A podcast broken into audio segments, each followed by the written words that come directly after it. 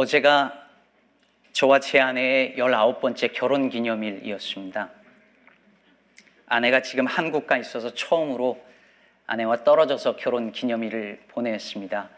요즘 그 어, 이성용 목사님 가족도 한국에 가 있어서 제 열아홉 번째 결혼 기념일을 이성용 목사님과 햄버거를 먹으면서 네, 그렇게 보냈습니다.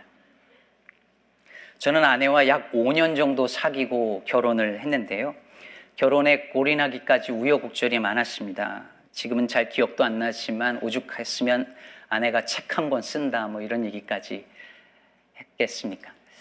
음, 저는 결혼 전에 제 아내와 결혼하는 것이 맞는지, 이것이 과연 주님의 뜻인지, 이 결혼이 정말 주님께서 기뻐하시고 허락하시는 것인지 매일 새벽 기도를 하며 주님께 겸손히 구해 본 적이 없습니다.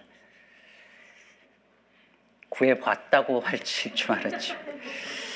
저를 흠모하던 그 많은 여성들 중에서 주님 저 자매가 주님의 뜻입니까? 아니면 이 자매가 주님의 뜻입니까? 구해 본 적도 없습니다. 그런 걸 물을 필요가 없었고 솔직히 묻고 싶지도 않았습니다. 왜냐하면 지금의 제 아내가 너무 좋았거든요. 그런데 괜히 주님의 뜻을 물어봤다가 아니라고 하시면 어떻게 하나 싶어서 아예 물어볼, 여쭤볼 생각도 하지 않았던 것 같습니다. 근데 지금 와서 돌이켜 보니 제가 제 아내와 결혼한 것이 저희를 향한 주님의 선하신 뜻이었다는 것에 저는 조금의 의심도 없습니다. 뭐제 아내도 같은 생각을 하는지는 잘 모르겠지만 아무튼 저는 그렇게 믿습니다. 다른 얘기를 해보겠습니다. 저는 신학교 다닐 때 동기들 중에서 제가 가장 먼저 목회를 나갈 줄 알았습니다. 주변에서들 많이 그렇게 이야기도 했습니다. 근데 다 유학 갈 줄 알았던 제 가장 친한 친구는 목회를 나가고 저는 전혀 생각해 보지 않은 유학을 시작했습니다. 유학 올 때 3년, 길어야 5년 석사하고 한국 돌아갈 생각이었습니다. 그러다 계획에 없던 박사과정을 시작을 했어요. 그것도 미국 종교사라고 하는 한 번도 생각해 보지 못한 전공을 전공으로 바꾸면서 말이죠. 박사과정을 하면서 이제는 학위를 마치고 한국으로 돌아가서 티칭을 할 것이라 생각했습니다. 모교로 돌아가서 후배들을 가르치는 일을 하게 되는 것. 그렇게 학자로 살 줄 알았습니다. 그것이 저를 처음의 계획과 다르게 이 과정 속으로 들어가게 하신 주님의 뜻이라 여겼습니다. 그런데 얼마 지나지 않아서 담임 목회 청빙을 받았고 몇 번의 거절 끝에 결국 목회를 하게 되었습니다. 그것도 평생 감리교에서 자라서 감리교회를 다니고 감리교 신앙만 했던 제가 장로교 목사가 되어서 말입니다. 그렇게 해서 한국으로 돌아가려는 제 계획은 수포로 돌아가고 미국에서 이렇게 목회를 하게 되었습니다. 사실 저는 지금 말씀드린 이 변화의 단계마다 그게 주님의 뜻인 줄 알았습니다. 심지어 제 아내와 결혼할 때와는 달리 각 단계마다 열심히 기도도 했어요. 주님의 뜻이라면 유학하겠습니다. 주님의 뜻이라면 더 공부하겠습니다. 주님의 뜻이라면 목회가 아니라 티칭 일을 하겠습니다. 그러면서 아, 이 길이 주님의 뜻인가 보다 생각했고 그렇게 믿었습니다. 그런데 아니었습니다. 제 개인적인 두 가지 경험을 얘기했는데요. 여러분도 비슷한 경험들이 있지 않으신가요? 인생의 매 순간마다 주님의 뜻을 다 묻고 선택한 것은 아니었을지 모릅니다.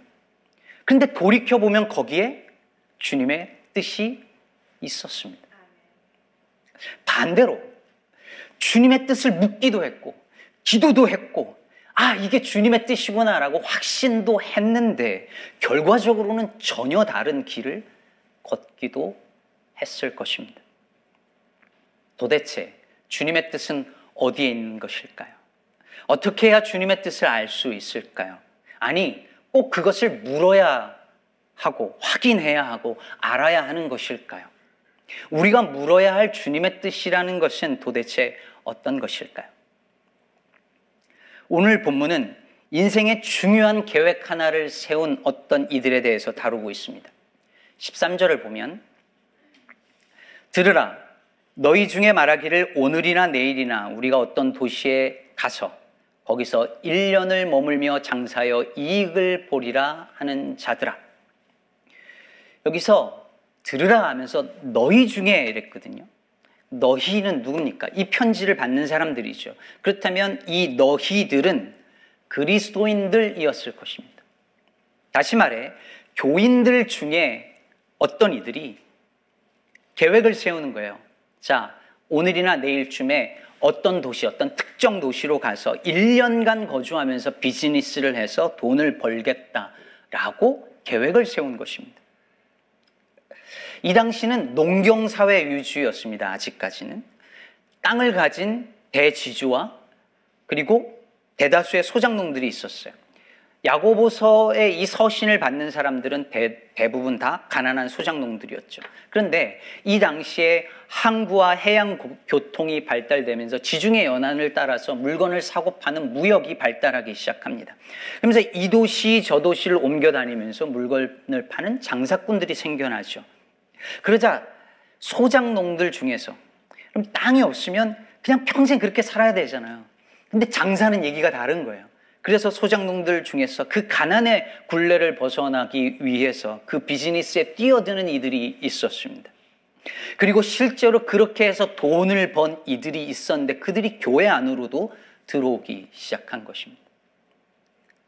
사실 야고보 사도가 계속해서 부와 가난의 문제, 차별의 문제, 그리고 두 마음을 품는 문제를 계속 다루는 이유는 바로 여기에 있습니다. 이 사회 속에서 그 당시의 교인들은 사회의 비주류였습니다. 힘이 없고 대부분은 가난했습니다. 그렇게 비주류로 살던 그리스도인들이 끊임없이 세상의 부와 힘에 대해서 한편 마음으로 계속 동경을 하고 그러다가 교회 안에 돈을 번 부자들이 들어오면 그거 그들을 환영하고 가난한 자들은 무시했습니다. 그러니 예수도 믿고 부자도 되고 싶어 하는 신앙도 갖고 세상에서도 성공하고 싶은 두 마음을 가진 자들이 바로 이 야고보 사도가 편지를 보낸 이들이었고 이 두 마음을 가진 이들을 향하여 야고보 사도가 계속해서 경고를 보내고 있는 것이었습니다. 그러므로 오늘 본문 13절에서 어떤 도시에 가서 1년을 머물면서 장사여 이익을 남기겠다, 돈을 벌겠다는 이 사람들의 계획은 바로 이런 사회적인 맥락에서 나온 것입니다. 그런데 야고보 사도가 볼 때 이게 그들이 너무 어리석은 거예요. 언제 갈지, 어디로 갈지, 얼만큼 머물지, 무엇을 할지 계획을 다 세웠습니다. 뭐 하나 빠진 것 없이 완벽해 보입니다. 그런데 이들의 계산에 포함되지 않은 변수들이 세 개가 있었습니다. 첫째는 14절 전반부에 나옵니다. 내일 일을 너희가 알지 못하는도다. 그들이 계산에 넣지 않은 첫 번째 변수는 그들은 내일 일을 알지 못한다는 것이었습니다. 제가 오늘 설교를 준비하면서요.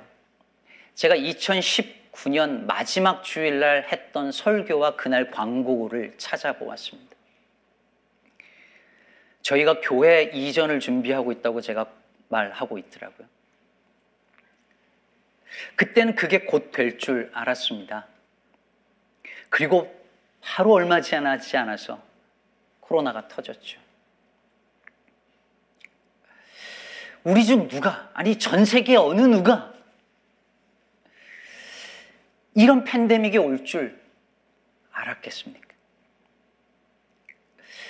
누가 예배 시간에 마스크를 쓰고 예배하며 누가 전 세계 사람들이 마스크를 쓰고 생활하게 되는 것이 거의 2년간 지속될 줄 누가 조금이라도 상상했겠습니까?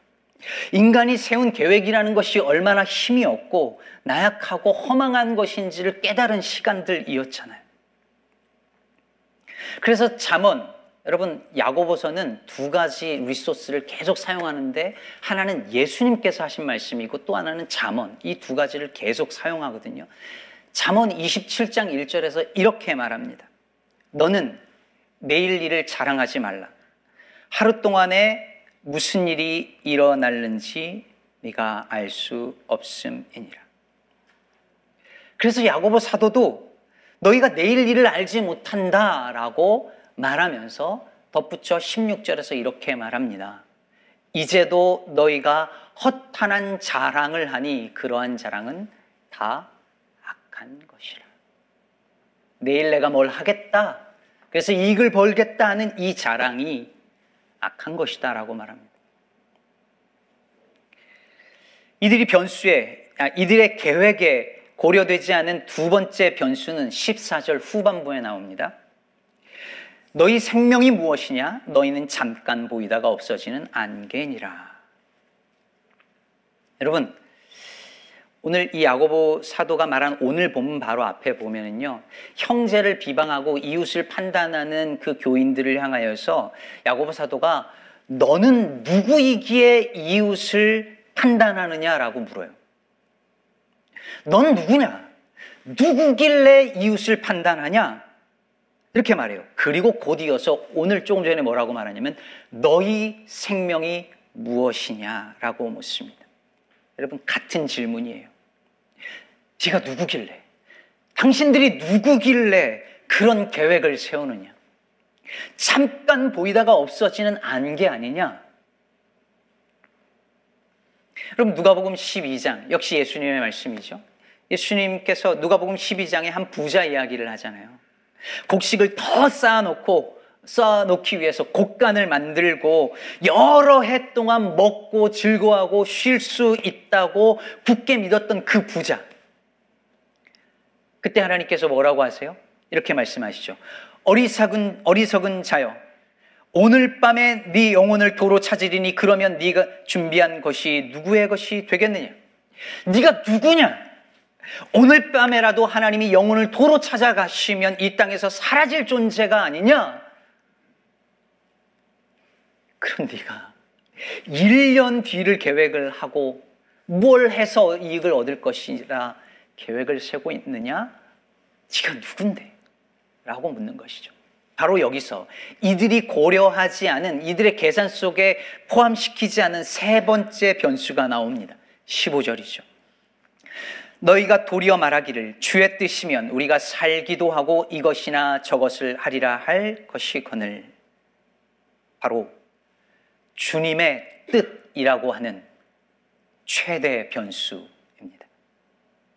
여러분 앞에 두 가지 변수를 얘기했잖아요. 내일 일을 모른다. 우리는 잠깐 있다 없어진 안개다. 그러면 우리가 내일 일을 모르고 한낱 없어 한날 이렇게 안개 같은 존재여서 금방 없어질 수 있으니 계획 세우면 안 되나요? 코로나 또 올지 모르니까 내년도 목회 계획 저 세워봤자 아무 소용 없는 건가요? 하지 말까요? 그렇지 않죠. 계획 세우는 거 아무 문제 없어요. 여러분 장사하시는 분들, 비즈니스 하시는 분들, 아이들 키우는 분들 계획을 세워야 합니다. 문제는 그 계획 자체가 아니라 그 계획 속에 주님의 뜻이라고 하는 이 변수를 최대의 변수를 전혀 고려하지 않았다는 데 있습니다. 마치 내가 계획을 세우고 그 계획을 위해서 열심히 노력하면 그것을 이룰 수 있는 것처럼 생각하고 말하는 것입니다.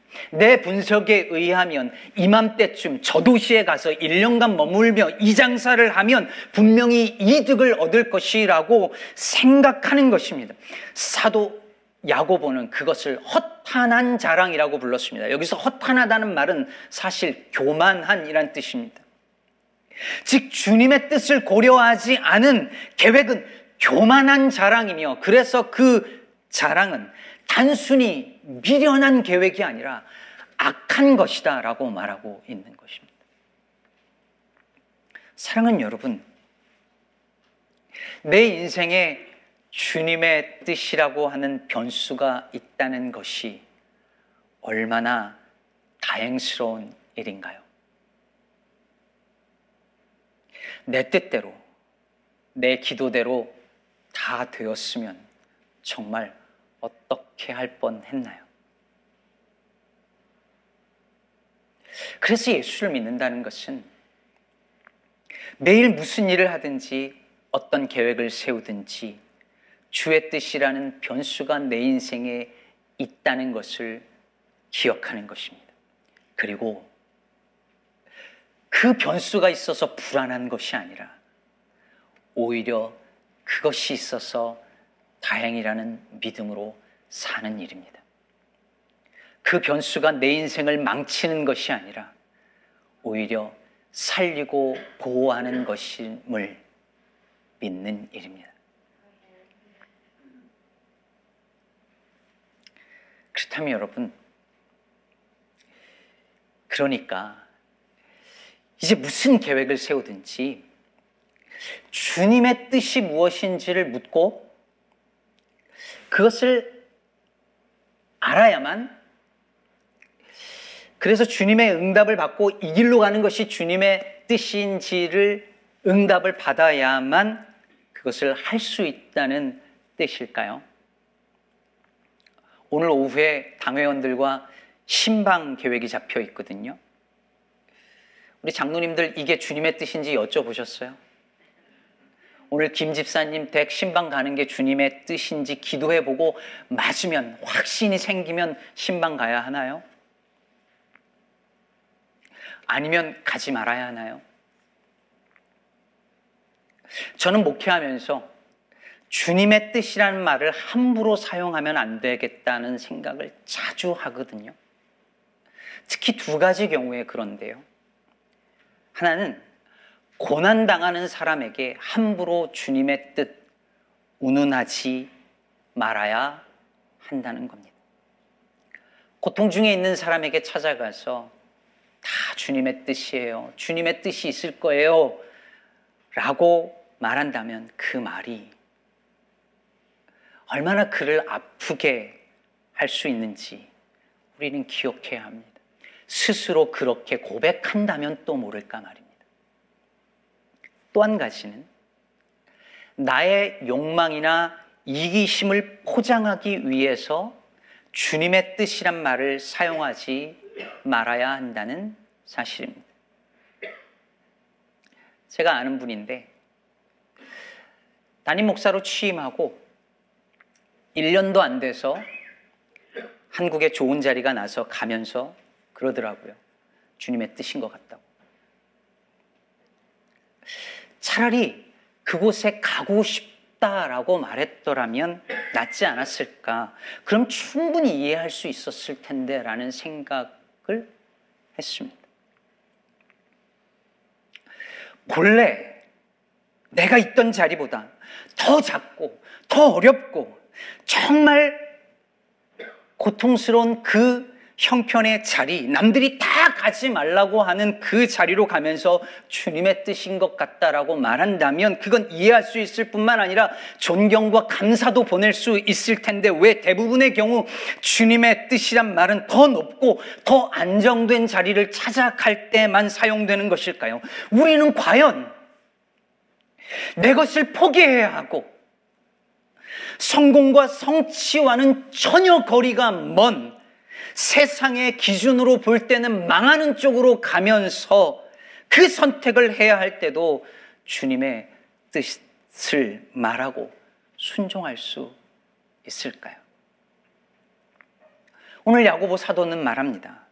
주의 뜻이면 우리가 살기도 하고 이것이나 저것을 하리니. 주의 뜻이면 살기도 하고 라는 말은 주의 뜻이면 죽 기도 한다는 말이 숨겨져 있는 말이죠. 그렇다면 죽는 것이 주님의 뜻이어도 순종하겠냐는 것입니다. 사도 바울은요, 빌립보 교인들에게 보내는 편지에서 자기는 세상을 떠나서 그리스와 함께 있는 것이 훨씬 좋다고 말해요. 그게 좋아요, 사도 바울은. 그런데 육신으로 너희 곁에 있는 것이 너희에게 유익하기 때문에 나는 여기에 남아 있다라고 말합니다. 주님의 뜻이면 여기 살기도 하고 주님의 뜻이면 죽기도 하는 거죠. 어느 것이 내 뜻이냐와 상관없이 그 뜻을 주님 뜻에 복종시키겠다는 것입니다. 여러분, 오늘 본문에서 말하는 주님의 뜻은 내가 이 도시로 가서 장사를 하는 것이 주님의 뜻일까? 아니면 저 도시로 가서 장사를 하는 것이 주님의 뜻일까? 내가 이 비즈니스를 하는 게 주님의 뜻일까? 저 비즈니스를 하는 것이 주님의 뜻일까? 하면서 그 뜻을 묻고 확인한 후에 계획을 진행하라는 말이 아닙니다.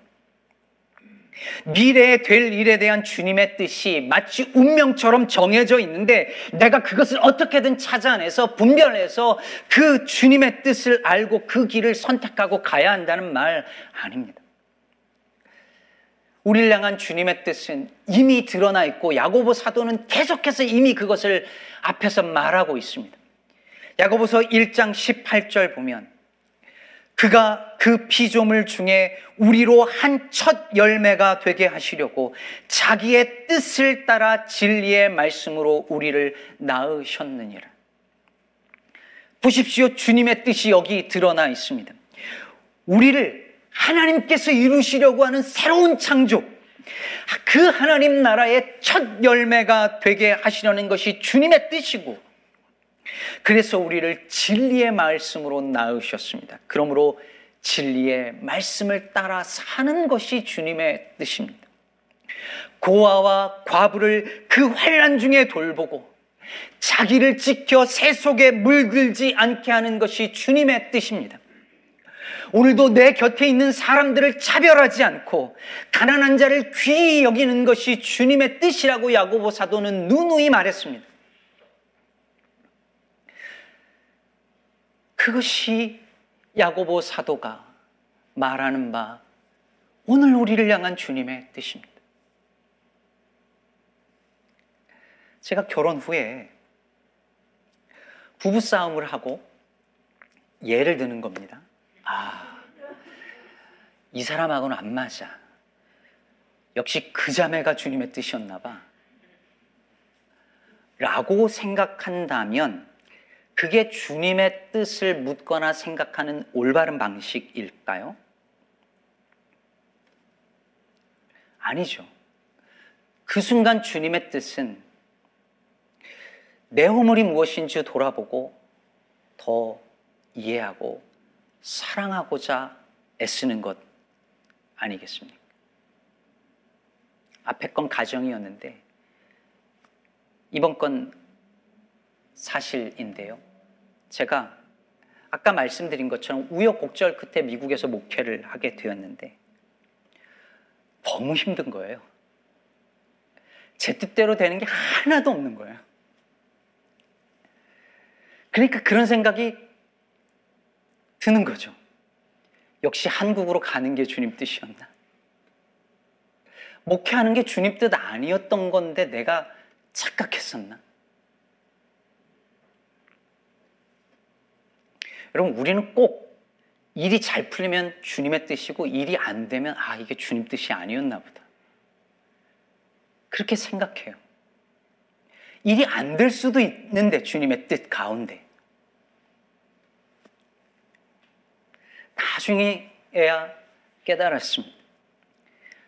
한국으로 가느냐, 아니면 여기서 목회를 하느냐, 거기에 주님의 뜻이 있는 것이 아니라 내가 어느 자리에 있든지 내게 맡겨진 사람들을 더 돌보고 이해하고 사랑하는 것이 주님의 뜻이라는 사실 말입니다. 주님의 뜻을 다루는 여러 가지 책들이 있는데요. 그 중에 꼭 읽어보시기를 추천하는 책은 제럴드 시처의 하나님의 뜻이라는 책입니다. 제게도 오늘 설교도 그렇고 주님의 뜻을 생각하고 또 이해하는 데 많은 도움을 주었던 오래전에 도움을 주었던 책인데요. 거기에 보면 이런 대목이 나와요. 성경의 신앙 인물들에게 고뇌가 있, 다면 그것은 하나님의 뜻을 찾으려는 고뇌가 아니라 그 뜻대로 살려는 고뇌다.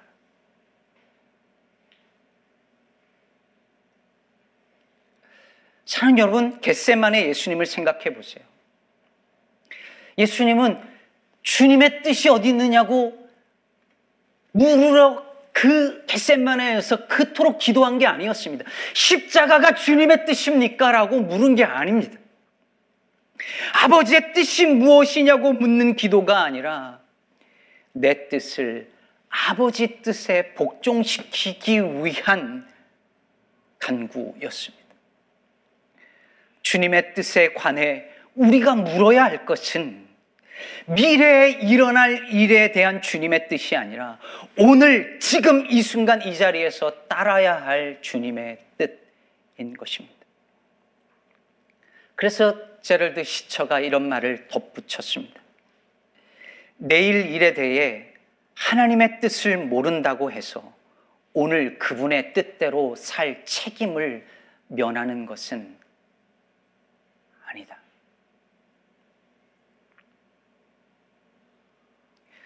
야고보 사도는 내일 일에 대해 하나님의 뜻을 모른다고 해서 오늘 그분의 뜻대로 살 책임을 면하는 것이 아니다는 이 말에 17절에서 이렇게 표현했습니다. 그러므로 사람이 선을 행할 줄 알고도 행하지 아니하면 죄니라. 사랑하는 성도 여러분, 인생이 내 맘대로 안 되시나요? 내가 생각하고 내가 하고 있는 일이 내 뜻대로 내 계획대로 안 되시나요? 아시잖아요. 인생이 원래 그렇다는 거. 그리고 실은 그게 더 낫다는 거. 우리 인생에 하나님의 뜻이라는 변수가 있어서 정말, 정말 다행이라는 것. 이제는 알 때도 되지 않았을까요? 그러니 여러분, 특히 우리 젊은 층 성도 여러분, 미래에 대한 하나님의 뜻을 모른다고 너무 불안해하지 마십시오. 우리를 향한 주님의 뜻은 언제나 선하니까요. 그리고 웬만큼 연식이 되신, 웬만큼 살아오신 성도 여러분, 그리고 지금 고난의 터널을 지나고 있는 성도 여러분, 지금 힘들다고 이 힘든 상황을 만들어 냈을지도 모르는 내 과거의 그 많은 선택들을 후회하지 마시기 바랍니다. 하나님은 과거를 바꾸시는 분이세요. 과거의 내 실수와 잘못마저 선으로 바꾸십니다. 미래에 대한 주님의 뜻도 과거의 과거를 향한 주님의 뜻도 다 선합니다. 그 선은 주님이 행하십니다. 그러므로 미래와 과거의 선은 주님께 맡기고 현재 행해야 할 선은 우리가 해야 할 줄로 믿습니다. 오늘 내 삶의 자리에서 주님의 뜻에 내 뜻을 복종시켜 선을 행해야 할 것입니다. 주님의 뜻이란 말로 내 욕심과 욕망을 포장하지 말고 비록 미래에 대한 주님의 뜻을 도무지 알 수 없을지라도 아무리 물어도 주님의 뜻이 무엇인지 모른다 할지라도 오늘 지금 여기 서 있는 자리에서 살든지 죽든지 주님의 뜻을 따라서 매일매일 일상을 살아내는 저와 여러분 되시기를 선하신 주님의 이름으로 축복합니다.